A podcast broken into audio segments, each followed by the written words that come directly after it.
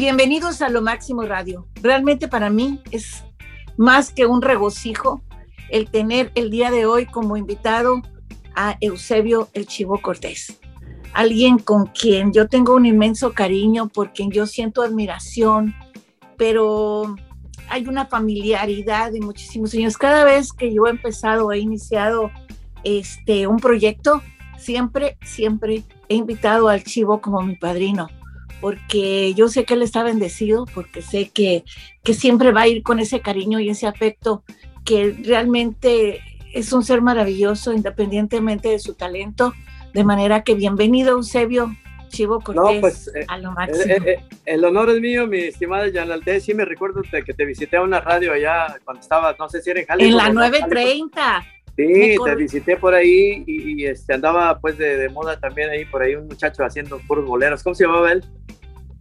Eh, era una, era un este, era un actor. Pues ya ni me acuerdo, corazón, ¿cómo se llama? Héctor, Héctor, se llamaba Héctor. ¿Te acuerdas? Sí, no, no, pero había, había un muchacho que sacó puros boleros. ¿Cómo se llamaba, hombre?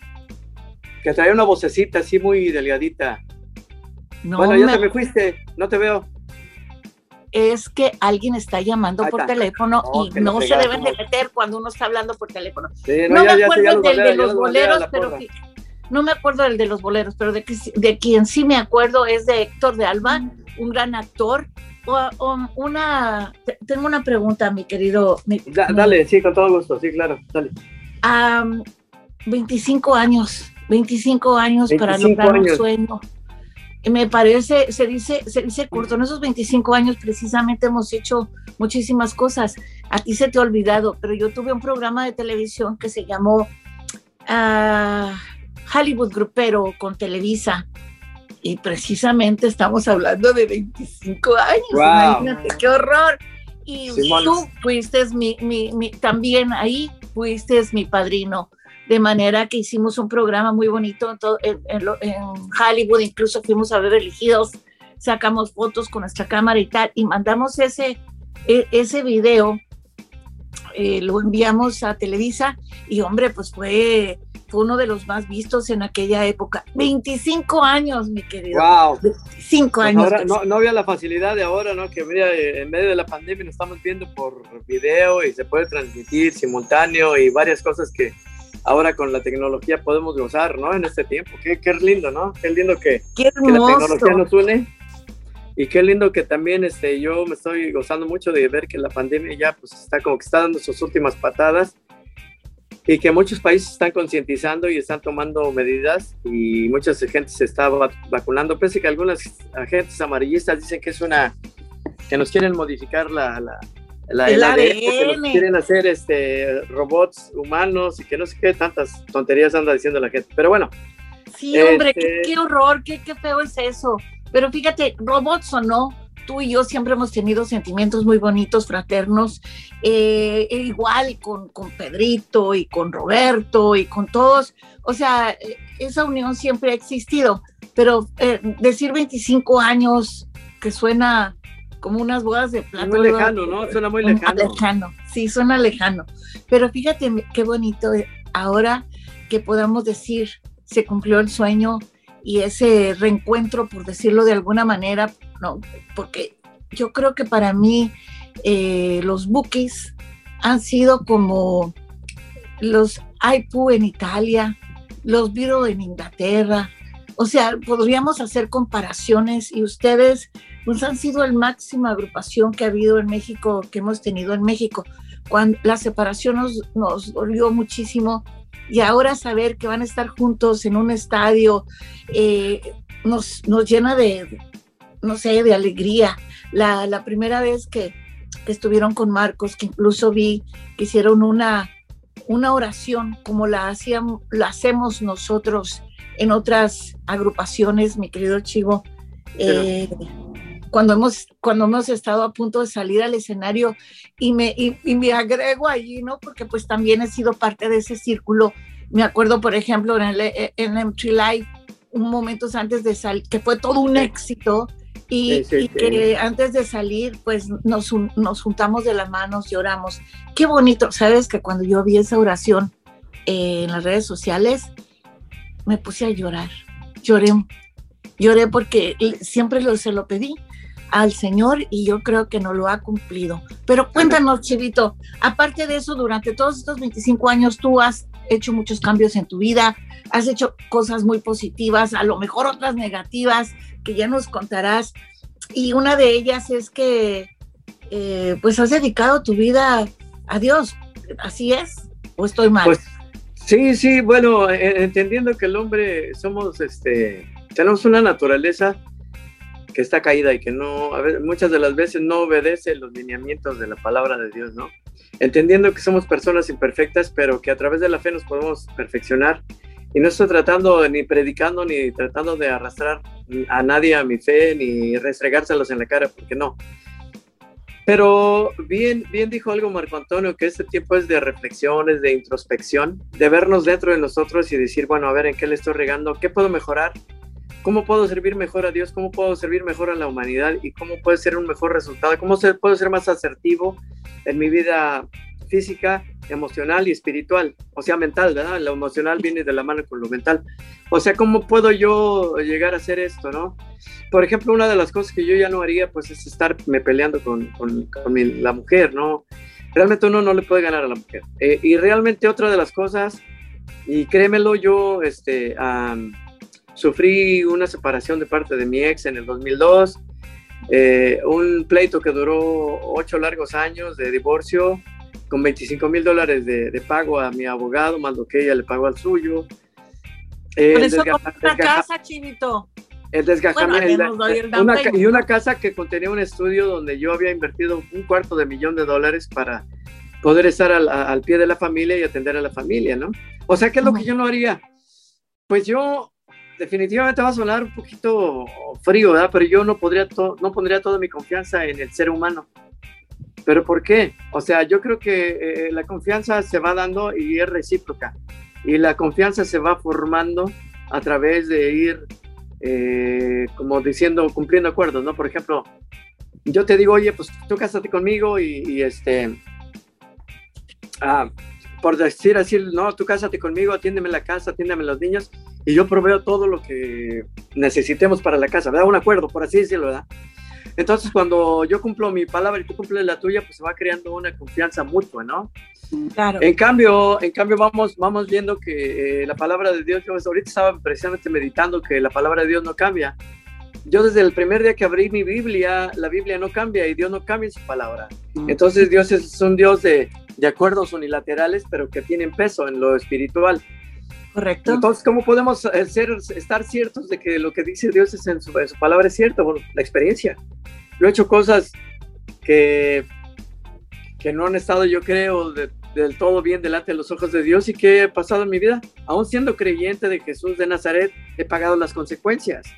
Entonces, ¿qué, ¿qué, dice la palabra de Dios? Que no seamos como el mulo, no seamos como, como aquel que le pone las espuelas y la correa en el hocico para que lo estén jalando a donde tiene que ir porque Dios nos dio discernimiento y, un, fíjate, un pastor estaba diciendo una cosa. Y el libre albedrío de, de, de nosotros, sí, de decir, de tomar la decisión y decir, quiero ir por este camino, por el camino del mal, o quiero ir por el camino del bien, ¿no? Exacto. ¿Estamos? Sí, ahora, un pastor decía esto y me pareció bien interesante, ¿no? Su ilustración. Nosotros estamos hechos en, en vertical, los animales están diseñados en horizontal. Y su mente, su, su, todo lo que ellos son, está más cerca del piso, o sea, son más terrenales, son más carnales, son más salvajes, son más bestias. ¿verdad? Y nosotros estamos eh, eh, en, en, vertical y tenemos un cerebro pensante y que discierne y que razona. Y que los sentimientos también nos pueden llevar a grandes cosas o a grandes destrucciones. O sea, si yo me enojo con alguien, y lo odio a muerte y digo, no, si le doy una cuchillada, este ya, me, ya acabo con este problema, pero esa no es la solución, ¿va?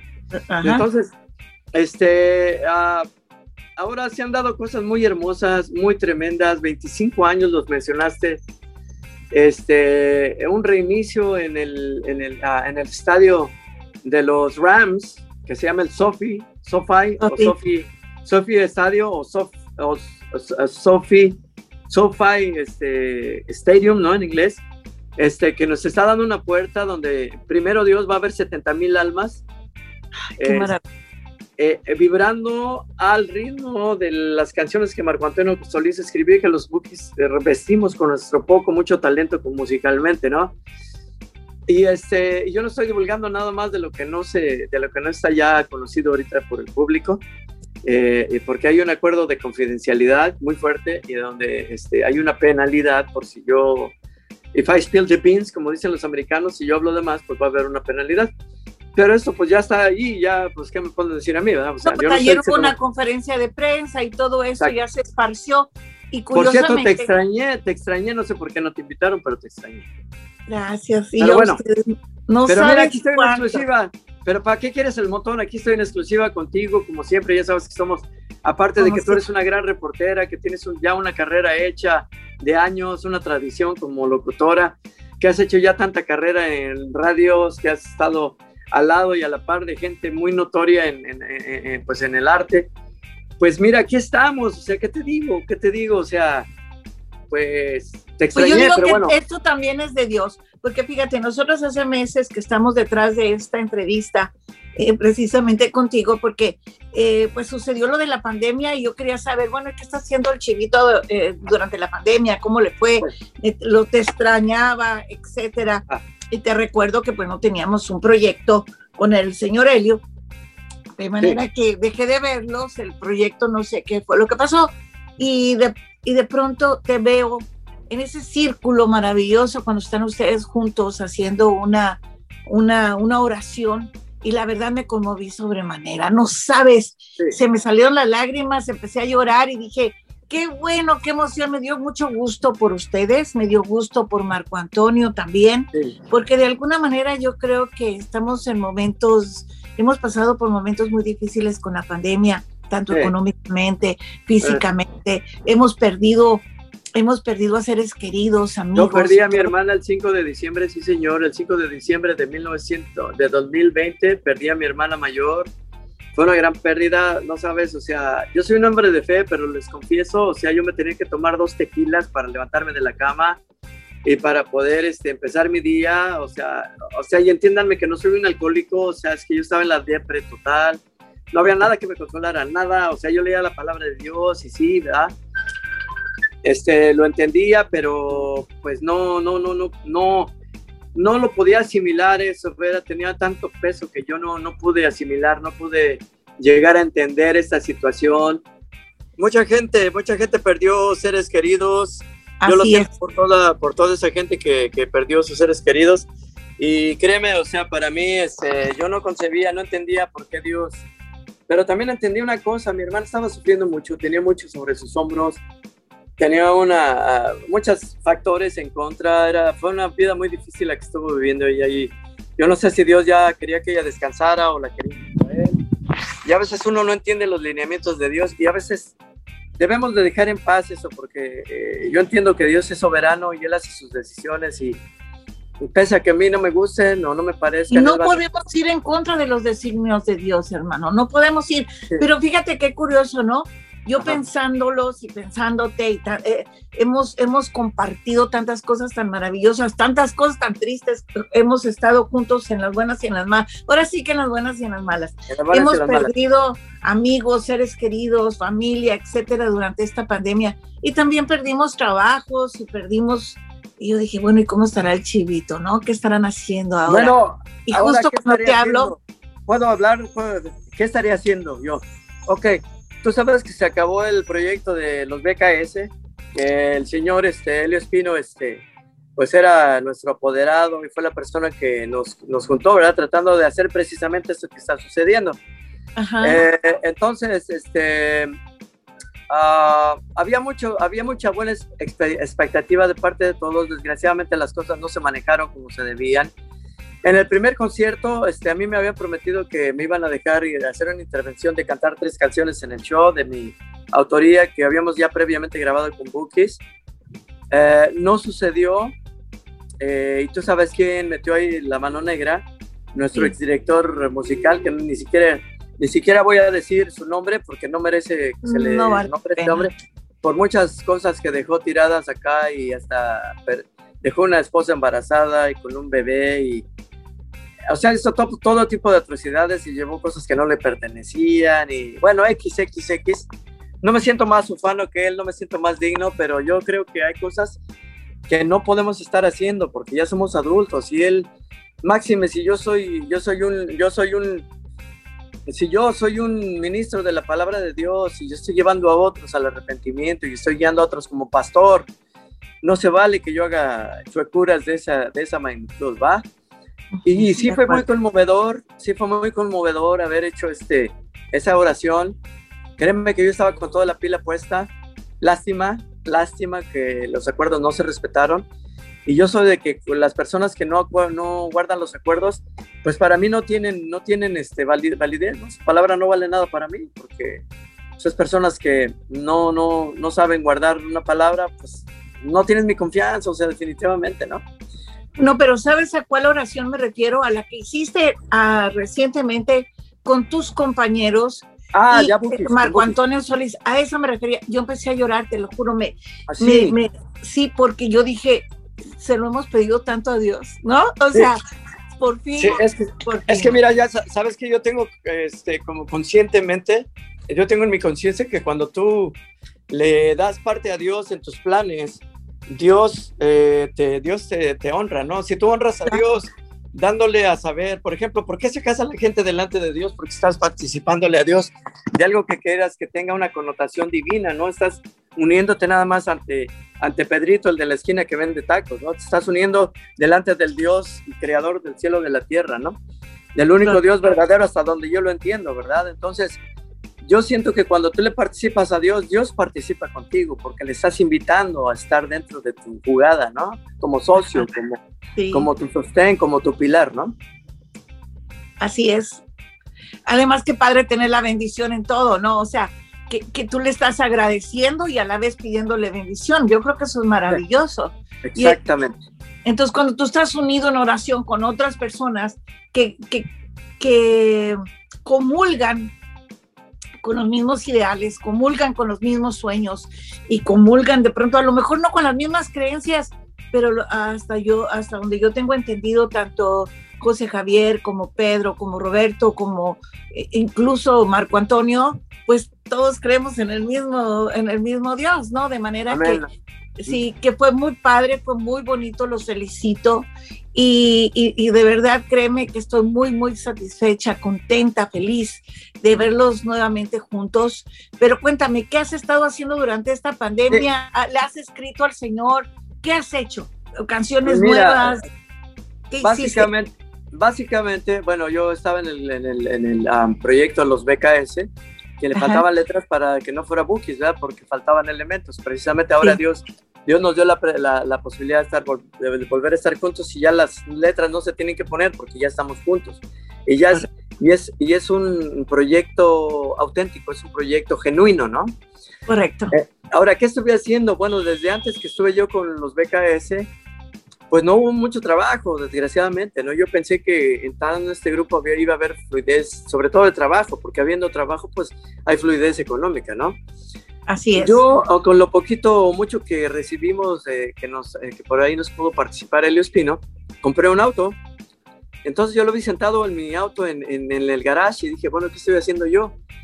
Dije, ya se voy a empezar a trabajar en Uber para sacar nomás el pago del carro. Pero finalmente se convirtió en mi fuente principal de ingresos porque no había muchas tocadas y no había mucha manera de, de sacar dinero, ¿no? Con el, este proyecto nuevo llamado los BKS, ¿no? Y me seguí, me seguí, me seguí. Este, con ayuda de amigos, pude juntar un down payment y con un dinero que a veces nos llega de parte de regalías digitales que nos dan, no es mucho, pero nos da cada tres meses, de parte de por haber sido el que la persona que grabé el bajo con los bookies y que se transmite esto por internet y lo reproducen, nos produce una regalía digital de parte de Sound Exchange que son organismos que, que se encargan de rescatar aquellos dineros que andan perdidos por ahí y entregárselos a los artistas. Y lo, y lo cual fue autorizado, que yo agradezco a, Marco que tuvo ese buen gesto de compartirnos estas regalías digitales. Qué lindo, sí. Sí, entonces, uh, pues yo me dediqué básicamente a eso, a atender a mi hijo. Mi hijo es un, es un ex marín. Mi hijo está enfermito, está deshabilitado, está discapacitado por cuestión de que la guerra desgraciadamente deja muchos traumas.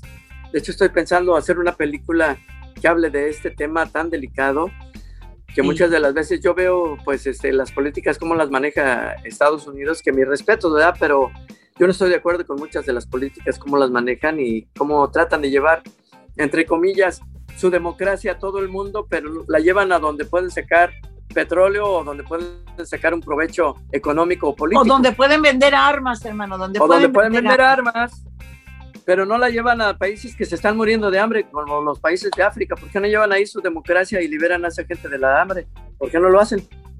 Ajá, o por qué no salvan a la gente de Centroamérica para que no se venga para acá. Un ejemplo, ¿no? Y les ayudan económicamente, no sé, creando trabajo. ¿por, qué no crean, ¿por, qué no crean, exacto, centros de trabajo allá? ¿Para qué se llevan el trabajo a China? Que se los pagan por que pagan una miseria. Y realmente los, el, el, the greed, o sea, la, codicia de, la gente que va y manda a hacer sus cosas a China, le ha dado en la torre al orgullo de decir, o oh, made in USA, porque ahora ya no está eso vigente, ya hay pocas cosas que se hacen en USA y entre ellos yo me acuerdo que yo, este, el primer bajo que toqué era un, era un bajo jazz bass de la marca Fender, que orgullosamente decía Made in USA, hecho en Estados Unidos de América. No Made in China. No Made in China, con, con no Assembled in China como Apple, que también Apple ya vende puras, puros patitos, de hecho es en China. No. Entonces, el gobierno ha permitido esto, los grandes potentados con su maldita codicia han echado a perder la economía nacional americana y todo el mundo dice, ¿y por qué estamos así? Pues porque han hecho todo esto, porque todo está patito hecho en China porque no hay un orgullo nacionalista en América, ni en Estados Unidos, ni en Centroamérica que diga, hecho en México, hecho en Estados Unidos, hecho en El Salvador. Ahora, ojalá Estados Unidos volteara sus ojos hacia abajo. Ahí tiene, tiene, si ellos entrenan a la gente, la gente la tiene muy fiel y es muy inteligente. Si los entrenan, pueden sacar de ahí autos, ropa, todo, todo lo pueden hacer ahí. No tienen que irse a China, que China se está convirtiendo además en una amenaza mundial para los Estados Unidos y no se dan cuenta o qué, pues. No, sí se dan cuenta y no solamente eso, sino que están comprando eh, bienes raíces, están invirtiendo en bienes raíces, se están apoderando del país prácticamente. yo acabo de asistir a una subasta de una casa que empezó con un dólar, una mansión. Y, y, yo, y llegó una chinita y se puso, no justamente a mi lado, pero por decirte, en la misma línea donde yo estaba. Y este, y que llegó a 300 mil, 400 eh, mil, 500 mil y yo dije, no, pues ya, pero ya no, ya, no, ya no compré la casa, ya, bailó, ya, bailó, ya, bailó, Berta. Y de repente ella dice, yo doy un millón. Y, tú, ajá, y yo volteo, me le quedo mirando y yo dije, y esta cosa, cosita chiquitita así, este, ¿de dónde va a sacar el millón? Pensé, porque incluso hasta andaba mal vestida, con, con zapatillas, tenis, etcétera, así con una blusita toda lampareada. Cash, hermano, puso el millón sobre la mesa, O sea, es así, o sea, ellos tienen el dinero, tienen el capital, son muy unidos, tengo que reconocerlo, que son muy trabajadores, etcétera, pero se están adueñando. No, Estados Unidos le debe dinero a China. Hijo de la fregada, imagínate. Y cuando tú llegas al aeropuerto, antes acuérdate que viajábamos mucho, sobre todo íbamos a México muy seguido, llegas al aeropuerto, ¿sí? Y llega un, llega un, este, un avión de México y somos ahí una, unos latinos y, la, y, los, y las líneas enteras de chinos que llegan de quién sabe de dónde, ¿no? Entonces dices, wow, y con papeles, mijito, con papeles, ¿no? y otros llegan enlatados, pero en fin. Ahora, yo no, yo no, no soy racista, ¿no? Si, Dios les da la posibilidad de venir y hacer y deshacer, mira, qué lindo, qué lindo. Yo no estoy en contra de eso. Lo que, lo que, yo, lo que yo veo es que eh, el sistema económico capitalista le está entregando el poder económico y el poder político a China sin quererlo. O sea, estamos, nos estamos haciendo esclavos de, los, de nuestros trabajadores, por así decirlo. Es como si yo le dejo participar a mi, por negligencia le dejo participar a alguien que trabaja conmigo y le voy dando, le voy cediendo las, si yo tuviera una compañía, le voy cediendo todas las acciones de mi compañía. Entonces, ya al final, el, como dice una canción de Police, que when you find your, your, your slave is your master, ¿no? Cuando encuentras que ya el que te servía a ti, ¿no? Tú le tienes que servir a él.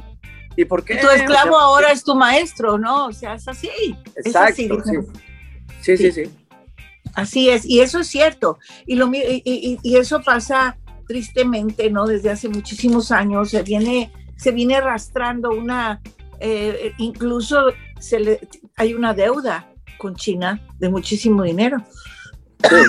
sí entonces ellos han sabido cómo apoderarse ¿Y dónde queda ese dinero? O sea, yo, yo la verdad, mira, yo no quería creer que había este, políticos torcidos aquí, pero creo que la política es sucia donde quiera que esté. La política es sucia y hay intereses creados y no nos damos cuenta a lo mejor como público general, pero en verdad, o sea, pues hay, hay política, la política es cochina, la política es sucia y y desgraciadamente los políticos terminan a veces usando el erario, eh, dineros del erario público y del Estado para hacer sus movimientos, sus cosas, ¿no? Y se dio, o sea, se ha visto. Gente que ha sido enjuiciada porque está usando dinero, desviándolo a sus gastos personales o familiares que es gasto y creemos que solamente pasa en México o en Latinoamérica y no, también pasa, sucede aquí. Sí, sí, sí. Aquí también se aquí también se, lava la ropa sucia, o sea, también hay, hay, ropa sucia en casa, ¿no? Por así decirlo. Y desgraciadamente no, la codicia, o sea, es que la codicia, pues, ahora muchas veces hemos, fíjate ahora, fíjate ahora en el mundo, ¿cómo estamos? O sea, ahora, cuando Dios creó el mundo, dijo, crezcan, multiplíquense, eh, se trabaja en la tierra y van a tener todo, pero ahora algo que es patrimonio mundial, ya te venden el agua, o sea, todo lo tienes que comprar, todo. El niño que nace tiene que comprar todo para sobrevivir, no hay nada gratis en este mundo. Nada. Y imagínate tú que ahora cuesta más barato una botella de vino que una botella de agua. Alabanza. Además, por ejemplo, ¿no? Entonces, es, es, todo es muy contradictorio. Estábamos hablando de tu hijo de que te dedicaste a, cuidarlo, te dedicaste a, pues, en realidad no es una persona, es, es un niño muy inteligente, pero a, la vez es un niño. ¿Estoy bien lo correcto?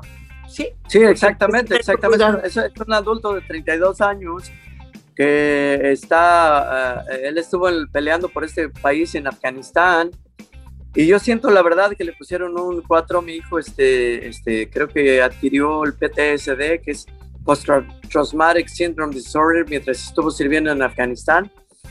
Y desgraciadamente ellos lo miraron como una persona que andaba drogada todo el tiempo, pero no, él tiene problemas. Él adquirió problemas mientras estuvo sirviendo a su país en, en Afganistán y me lo echaron fuera con una dishonorable discharge yo estoy muy enojado con, con, los Marines, con el Estado, con la manera en que manejan sus veteranos, que los manejan como si fueran un desecho humano, como si fuera caca humana, y no son caca humana, son seres humanos que se la, se la, rifaron.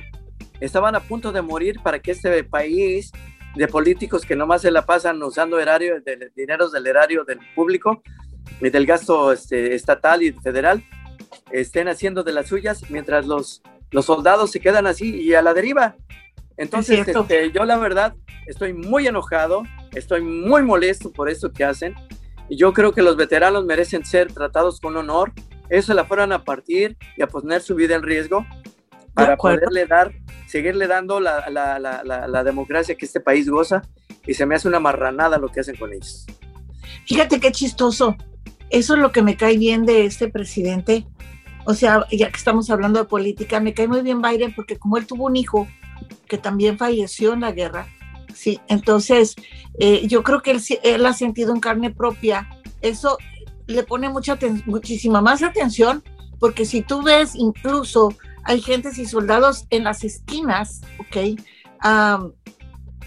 ¿Qué te puedo decir? En las esquinas de, de, de eh, vendiendo o pidiendo limosna. ¿Y quiénes son? Soldados son soldados, exacto. Veteranos, sí. Veteranos. Y muchísima, y muchísima gente que está viviendo en las calles, está viviendo, por decirte de alguna manera, en esos iglús, ¿no? Que, que, que, que, te molestan a, tu vista y dices, ¿cómo es posible que Estados Unidos, eh, que, que parecemos un país tercermundista? ¿Y sabes qué? Si vas, les preguntas, los entrevistas, también son veteranos.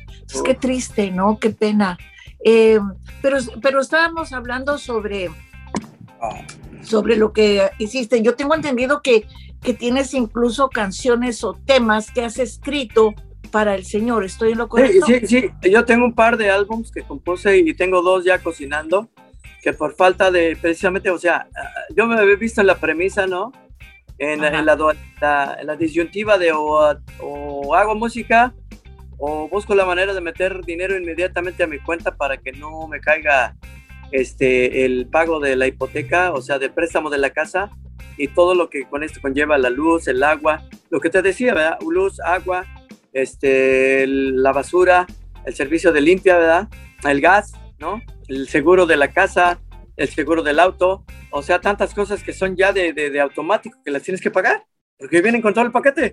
¿no? Exacto, sí, porque así es. y el pago, del carro y el pago de la casa y Exacto, y el carro también. Tengo, soy un carro, mi carro, el donde hago el Uber. Y, bueno, me corrieron de Uber, ahora estoy haciendo Lyft y eventualmente he hecho este Instacart. ¿Por qué hago eso? Porque... Qué interesante. No te, es que no te puedo ver, hermano, haciendo eso, pero qué interesante y cuánta humildad de tu parte. ¿Qué te parece si nos presentas uno de tus temas y regresamos? Preséntanos uno de tus temas. ¿Cómo se llama? E, e, este tema que le ha gustado mucho a la gente en, en el Estado de México se llama este, Lástima.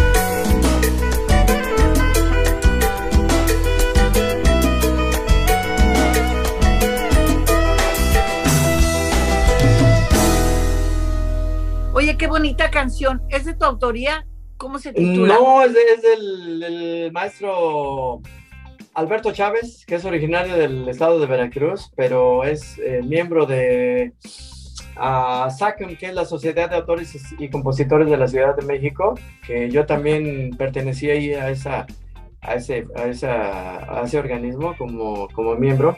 Este, sí, me gustó el tema De hecho, este, ah, lo grabé hace años con un grupo llamado eh, Lesama, un grupo de allá de Puebla. Y, este, les pedí autorización para volverla a grabar porque está muy bueno ese tema. Yo le vi mucho potencial y, en el Estado de México les, les gustó mucho. Hay una promotora que me ayudó a ponerlo por ahí en el Estado de México, Cristal, que es una de las, de las este, eh, radiodifusoras principales en la periferia de lo que es Toluca. Y también en Puebla hay gente que pues me, quería apoyar ¿no? con este tema y la verdad estoy muy contento, este, creo que se logró algo bonito. Eh, a mí me encanta ponerle coros a, las producciones y aquí también hay algunos coros por ahí que gente bonita me ayudó a ponerle, ¿no?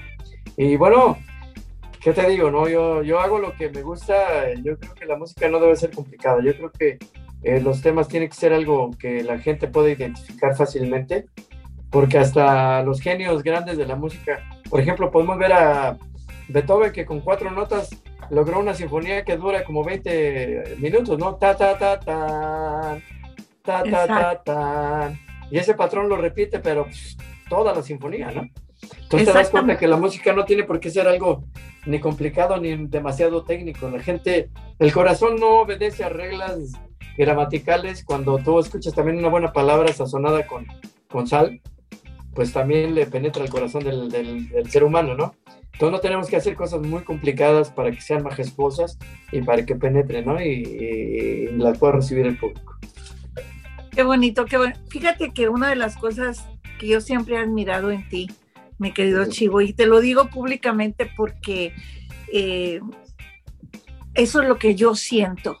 Tú siempre has sido una persona muy humilde, eh, incluso yo te he regañado por eso. me, sí, me atrevo a decírtelo porque, vamos, eh, eh, cuando estábamos, estábamos en un concierto, por ejemplo, en donde había, invitaron a cenar a gente y que pagaron por la cena, por ver a, a BKS y tal, todo muy elegante, y tú andabas por las mesas y yo buscándote, ¿y dónde está el chivo que te iban nos iban a entrevistar en un programa de televisión? ¿Y dónde está? Ah, no, pues ya andaba saludando a la gente por todas las mesas y ahí fui por ti.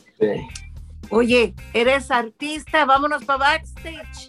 Oh, my God. O sea, siempre, siempre eh, tu humildad, quizás mm. eso es lo que más le gusta a la gente. Hace unos momentos me decías de que pues tuviste que trabajar y que trabajas en Uber porque la música en esos momentos no te estaba dando, tú tienes un hijo que mantener, eh, ayudar, etcétera, pagar la luz, el gas, como todos. Eh, y lo dice siendo, habiendo sido tan famoso, todo el mundo te conoce, todo el mundo se quiere tomar una foto contigo, todo el mundo te reconoce. Eh, en Ciudad de México íbamos cruzando una calle y, yo me quedé muy sorprendida porque la gente nos gritaba, el chivo, el chivo. ¿Te acuerdas? Pues, y bueno, para sacarse una fotografía contigo íbamos a un periódico, a una entrevista de, con un periódico. Sí, cuando nos manejaste esa campaña con BKS, es cierto. Sí, y, íbamos cruzando una calle y la gente gritaba, ¿no? El chivo, el chivo. El chivo, cierto. sí, qué bonito, qué padre pero sí te ha caracterizado esa humildad toda tu vida. Tal pues vez por eso te queremos tanto, pero eh, ¿te sentiste mal en algún momento por estar manejando un Uber o un LED o lo que tú quieras? ¿Te sentiste mal? Ah, bueno, solamente cuando había intransigencia de parte del público, porque bien te platico que tuve dos, dos vomitadas. eh, eh, tuve unos eh, muchachillos negros que se subieron como siete cuando deberían de haber viajado nomás como cuatro. Y, que los muchachillos se portaron muy mal porque no se querían bajar del, cuando llegamos al destino. Le dije, bájense. Y luego una de ellas estaba grite y grite. Le digo, oye, ya no me estés gritando al oído, por favor, ya cálmate, cálmate, porque me estás poniendo de malas, vengo manejando, déjame hacer mi trabajo, ¿no? Entonces esta muchachilla no se querían bajar. Le dije, oiga, por favor, ya bájense, ya llegamos al destino, ya bájense. Y nomás y acaban de matar a Floyd, ¿te, acuerdas de uno? Lo mató la policía. Claro, George Floyd. Entonces yo les dije, ¿sabes qué? O se bajan o le voy a... Y yo sí me bajé, literal, saqué las llaves del switch y me bajé o le llamo a la, policía y diciendo y marcando, ¿no?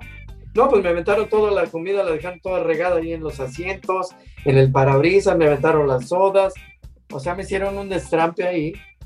Eh, pues yo no sé quién me contrató esa noche, tuvo que pagar la limpieza del carro, le cobraron 150 dólares. Claro. Y, y, también tuve, este, mm, eh, de repente transportaba yo gente a la madrugada que se notaba, estaban moviendo droga de un hotel a otro hotel y no me gustaba mucho esa gente porque eran muy demandante, muy errática en sus decisiones. Y, luego este, también tuve una persona que se embriagó y se subió a mi carro y me dijo que le cargara su, su, su celular, lo estaba cargando, se bajó, olvidó el celular, le estoy llame, llame a su hotel porque yo me acordé de dónde le había dejado, nunca contestó el teléfono. Entonces cuando se subió otra, otra pasajera, porque fue cuando yo me di cuenta que estaba tirado su teléfono, esta pasajera era de raza negra y me empezó a decir que, que, onda, que por qué no le daba el teléfono de la pasajera previa que lo había dejado, porque se dio cuenta, ¿no? Entonces este, empezó a quererme manosear y a quererme seducir para que le soltara mi teléfono o el otro teléfono. Hazme el favor. Ándale. Dijo, dijo, dijo Polo Polo, hazme el refabrón, cabor. me, empezó, me empezó a manosear aquí por la pechuga y ya había para el bulto la cabezona y, me salí yo. Tuve que llamarle a la policía, de hecho. Tuve que llamarle a la policía porque no, no entendía. Me estaba abriendo las puertas. O sea, me estaba haciendo renegar. Y, y aferrada a quererse quedar con uno de los dos teléfonos, ya sea mi teléfono o el de la previa. Y luego te das cuenta que la, la verdad, eh, honestamente, los, algunos pasajeros negros son súper exigentes. Como que piensan que uno les debe algo, ¿no? Como que se sienten eligible de que, que, ellos les tienes que rendir y que, como que ellos ya trabajaron un chingo y ahora ya todo el mundo les tiene que servir y que son los reyes, pero pues, pues están cagados, están equivocados, ¿no? A mí no me enseñaron así. A mí no me enseñaron así, me enseñaban que cuando trabajas ganas y cuando no trabajas no, no ganas. Así y si es, tuvieron un... querido hermano. Pero yo a lo que me refería es, en algún momento te sentiste incómodo porque alguien te reconociera y dijera, mira, él me anda manejando el chivo. O sea, ah, fíjate que nada más hubo como tres personas que me reconocieron. Y uno era porque yo tengo una hijada que se llama Raquel, hija de mi compadre Cheo, que ya falleció, y de mi comadre Lala y me reconoció esta persona y nomás hubo así como 13, literal, nada más, porque yo transportaba mucho americano, mucho asiático y eventualmente negros y a la raza uno que otro de repente, pero no tanto. Casi los negros son los que más me agarran y la raza blanca y los asiáticos, pero de los paisas, bien poquitos. Fíjate que a mí me pasó que yo tuve que tomar un, este, eh, un Uber porque tenía que ir a Universal Studios entonces, no, no, Universal Studios, no, bueno, los estudios que están en Burbank de, Universal, es decir, a Telemundo.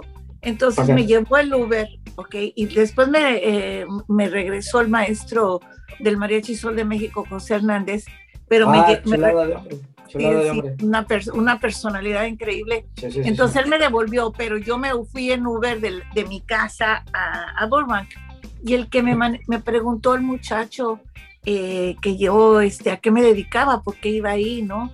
Y empezamos a platicar, conversación, y resulta que él era uno de los más grandes productores americanos que hay en música, ¿ok? ¿Y, yo, yo me quedé así como, ¿y tú estás manejando de Uber? Yo creo eh, que una de las, de las experiencias que nos dejó esta pandemia es, mi querido Chivo, que todos somos iguales. Sí, y, que, y, que, que, sí, que sabes que este, eh, definitivamente no hay que contarla, ¿no? O sea, lo que quiero decir cuando digo no hay que contarla es... Mm, la vida nos va a llevar por derroteros que hay que saber utilizar las subidas y las bajadas. Porque yo era mucho, yo era mucho y te lo confieso y se lo confieso al público de que cuando estaba en las subidas, pues qué a toda madre, ¿no? Y qué gozo y qué chingón. Y, y las bajadas, ¿qué? O sea, ya, cuando yo padecía alguna, algún, pues alguna separación, algún, algún feo de alguien, ¿no? Pues ya me destruía y, la vida no, no, no podemos así ser, dejarnos llevar por los swings emocionales, ¿no? O sea, en la vida vamos a tener de todo, dijo inclusive la palabra de Dios dice que en, el mundo tendréis aflicción, dijo, ah, pero yo he vencido al mundo, dice el Señor. O sea, cuando tenemos fe en el Señor, Él promete que Él va a luchar inclusive las, las batallas por nosotros y nos va a llevar a la victoria. Pero si tenemos la fe de confiar que el Señor lo va a hacer, porque si no, entonces quién sabe, ¿no? Entonces, eh, la vida no es un trabajo, la vida no es un matrimonio, no es una relación. La vida es lo que tú tienes dentro de ti, en tu mente, en tu corazón, lo que tu espíritu va gozando o va desgozando pero uno tiene, uno, uno tiene la, la responsabilidad de hacer las buenas decisiones para que no sufras, para que no llores. No tenemos por qué llorar ni sufrir. La vida no tiene que ser un, en otras palabras, la vida no tiene que ser un, un drama. No, la vida no tiene que ser un drama. O sea, la vida es muchas cosas. No nada más es comer, no nada más es beber, la vida es muchas cosas. Y hay que entender eso, ¿no? ¿Va? O sea, y no nomás es triunfo, la vida también es lágrimas, pero pues usa las lágrimas para crecer, para salir de ese hoyo, sécate las lágrimas, eh, levanta la cara y sonríe a la vida y vámonos con ánimo renovado, ¿no? A luchar, lo que sigue. Así es. Te, te, tropiezas y te haces un mayugón en, en, tus rodillas, pero te echas salivita y te levantas hacia adelante, ¿no? O sea, esa, esa es la actitud. Ah, y yo creo que tú la has tenido muchísimas veces y, y, eso, este, pues también se te admira, pero cuéntame una cosa, veo que estás eh, empacando. ¿A dónde vas? ¿A dónde te diriges? Bueno, es que ya se me eh, venció el hotel. Ya se me venció el hotel, estoy aquí en Hathorne. Este, tuvimos una entrevista apoteósica el día de ayer. Hay una producción súper, súper que se va a hacer de este evento. Es una, no puedo revelar más, pero eh, esta producción está a la altura de bandas británicas o americanas de primera línea. Y yo siento que, yo siento que el, el, el público se va a gozar mucho de la manera en que Marco Antonio y su, y su equipo están, están produciendo esto. Va, viene, viene una sorpresa que nadie, nadie le, o sea, es, va, va, a llegar como algo que va a deslumbrar a mucha gente, va a dejar este, muchas bocas abiertas y va a dejar un buen, un buen sabor de boca a la gente que anhela volver a ver a los Bookies porque nos van a ver de una manera majestuosa, no nada más de una manera normal como un grupo grupero más, no, es una, es una situación eh, magistral. Va a ser una producción que muchos se van a quedar con la boca abierta y con la, con la quijada hasta el piso y, tirando baba, la verdad, ¿eh? porque esto, es, esto va grande, esto va tremendo, sinceramente. Qué alegría, qué felicidad más grande. Ojalá que seamos testigos de eso, que podamos estar compartiendo, como siempre lo hemos hecho, las buenas y las malas, y de que vaya, o sea, por fin se nos cumplió. Gracias. Exacto. Y quiero agradecer, quiero agradecer por este medio al, equipo de producción de Más, porque todos, yo le llamo Master, ¿no? A Marco Antonio Solís. Master. Porque la verdad este, se está puliendo, le están echando toda la carne al asador y va a ser algo apoteósico, va a ser algo nunca antes visto en el medio grupero. Pues muchísimas felicidades. No sabes lo alegre que estoy por ti, por Pedro, por Javier, por Roberto. Al que no vi fue a Pepe, pero vaya, yo creo que también se va a por sumar, ¿no? Por Zoom y por a él y a Joel Solís los, los estuvieron transmitiendo y preguntando por Zoom porque estaban en México. Eh, les están tramitando visas y cosas así, por eso no pudieron estar de manera presencial, pero vienen, ¿eh? O sea, que la gente no dude, ellos van a estar aquí y con todas qué las de bonito, qué maravilla, qué maravilla, Eusebio, en serio. Bueno, pues lo único que te puedo decir es que, que siempre cuenta conmigo. Tú sabes ah. que, que, somos algo más que un artista y que he trabajado para ti muchísimas veces, pero, pero hay algo más, ¿no? Algo más profundo que nos ha unido siempre durante muchísimos años. Ya ni sé cuántos, ya ni digan, mano, porque van a saber la verdad. No, no, no, y eso ya no lo pues. digan. Sí. Pero te admiro muchísimo y sobre todo admiro esa, esa, no solamente musicalmente, sino que además admiro muchísimo tu calidad humana y, pues, esa sencillez de verdad que tienes, esa humildad tan grande, como lo dijo alguna vez Cheque Peña. Por eso lo queremos. Eso, gracias. Mira, pues, tú me has participado, sí, como tú me has participado precisamente de muchas de esa invitación también con Cheque Peña que nos conectó por ahí, que es vecino, por cierto, de, casi de donde yo vivo. Y mira, yo creo que yo no era así, yo creo que Dios nos va modificando, Dios nos va moldeando también. ¿eh? No creas que yo, así en mi esencia, a lo mejor no soy tan, tan humilde como tú me percibes, pero Dios nos va dando el, el, pincelazo final, ¿no? Y nos va poniendo y nos va moldeando, como un alfarero pone en la, en la rueda, ¿no? Nos ponen la rueda para eh, hacernos unas vasijas más útiles hacia toda la humanidad y hacia sus propósitos, ¿no? Y es de lo que único que yo me puedo gloriar, ¿no? Y pues de esto, pues yo, ¿qué puedo decir? Yo vengo de una familia pobre. Eh, para mí, el haber entrado en Bookies fue una escuela, fue del, de la tierra al cielo, o sea, un cambio tremendo. Y yo nunca voy a dejar de reconocerlo. Este, si yo no hubiera conocido a Bookies, pues este, eh, eh, hubiera sido un escaparate que yo me hubiera perdido en mi vida. Gracias a ellos la gente me conoció como bajista, como bailarín, como compositor un poco. Y, los talentos que Dios me dio, pues ahí se, ahí se vieron, ¿no? Ahí estuvieron en ese escaparate. Se volvió a abrir el escaparate, me invitaron y aquí estoy otra vez. Y eso es lo que hay que apreciar, ¿no? Hay que apreciar todo esto que estamos recibiendo y ver que, pues, este, si Dios nos está dando esto, hay que recibirlo como un regalo, porque es un regalo para todos inclusive yo creo para que para el mismo Marco Antonio, qué bueno que él se está dando el regalo de volver a, a, reunir a su banda, a la banda que le fue fiel, que aunque había una esperanza, nunca dejamos de, nunca tiramos la esperanza a la basura, sino la mantuvimos, la mantuvimos este, como una llamita ardiendo, y esa llama ahora creció y, y yo sé que la gente se va, se va a regocijar. Esto viene muy grande, es muy tremendo lo que está pasando, está tremendo, está tremendo. Enhorabuena, enhorabuena de verdad, corazón. Y bueno, tú sabes que aquí siempre esta es tu casa, te tocamos todo el tiempo y también, también estás aquí dentro del corazón. Así que les deseo de verdad lo mejor. Abraza de mi parte, por favor, a todos, especialmente a Pedro y a, José Javier. Y darles un abrazo muy fuerte y para ti, como siempre, mi bendición. ¿Tienes algo que agregar, mi querido Chivito? Pues nada más que sean felices. Eh, creo que una de las tareas principales que a veces no se menciona es, hay que ser felices porque nadie puede darle que no tiene. Muchas de las veces queremos que la pareja nos haga feliz, pero no. Creo que nuestra, eh, eh, nuestra, nuestra ocupación principal en este mundo es hacer lo que nos gusta hacer, descubrir nuestros talentos, hacerlos brillar para la gloria de Dios, para la honra y gloria de Dios, para el bien de la humanidad y de nosotros mismos y ser felices. Si no eres feliz, no vas a poder hacer feliz a nadie, ni nada te va a hacer feliz a ti.